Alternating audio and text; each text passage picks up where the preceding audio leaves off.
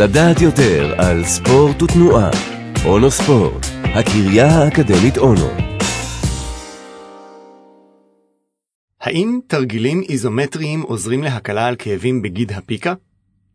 כאבים בגיד הפיקה, הגיד שנמצא בסמוך ומתחת לעצם הפיקה, נפוצים מאוד בקרב רצים או מתאמנים שמשלבים הרבה ניטורים ונחיתות במהלך האימונים.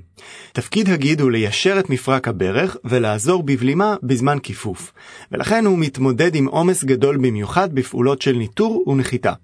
הכאבים בגיד הפיקה הם מציקים, אבל לא משביתים. לרוב אפשר להמשיך בפעילות למרות הכאבים, אבל הם מקור לאי נעימות, וברוב הפעמים המתאמן לא בטוח האם הוא צריך להפסיק את הפעילות ומתי. לכן המטרה העיקרית במחקר הייתה לבדוק האם יש תרגול שיאפשר לספורטאי שסובל מכאבים בגיד להמשיך ולהתאמן. צוות חוקרים אוסטרלי בראשות דוקטור איבוני ריו פרסם מאמר בנושא בכתב העת Clinical Journal of Sport Medicine. השערת המחקר הייתה שתרגיל איזומטרי שנחשב מתון יותר מתרגילים אחרים יכול לעזור ולהפחית כאבים.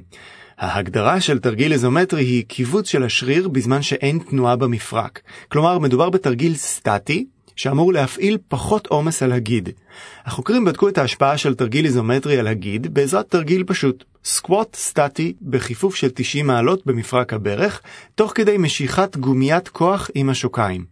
התרגול נמשך 30 שניות בכל פעם, כפול 5 חזרות בכל אימון.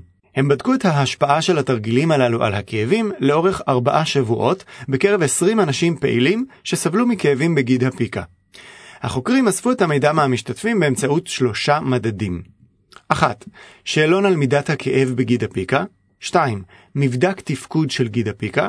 3. בחינת ההתמדה של הספורטאי, כלומר כמה פעמים ביצע את התרגול בשבוע. כל המדדים השתפרו בצורה משמעותית ברוב הנבדקים.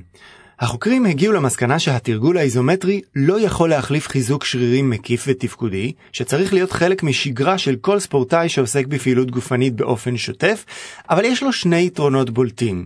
אחת, זה תרגיל מאוד פשוט שלא דורש התארגנות מיוחדת, וניתן לבצע אותו בכל מקום ובכל מצב. 2.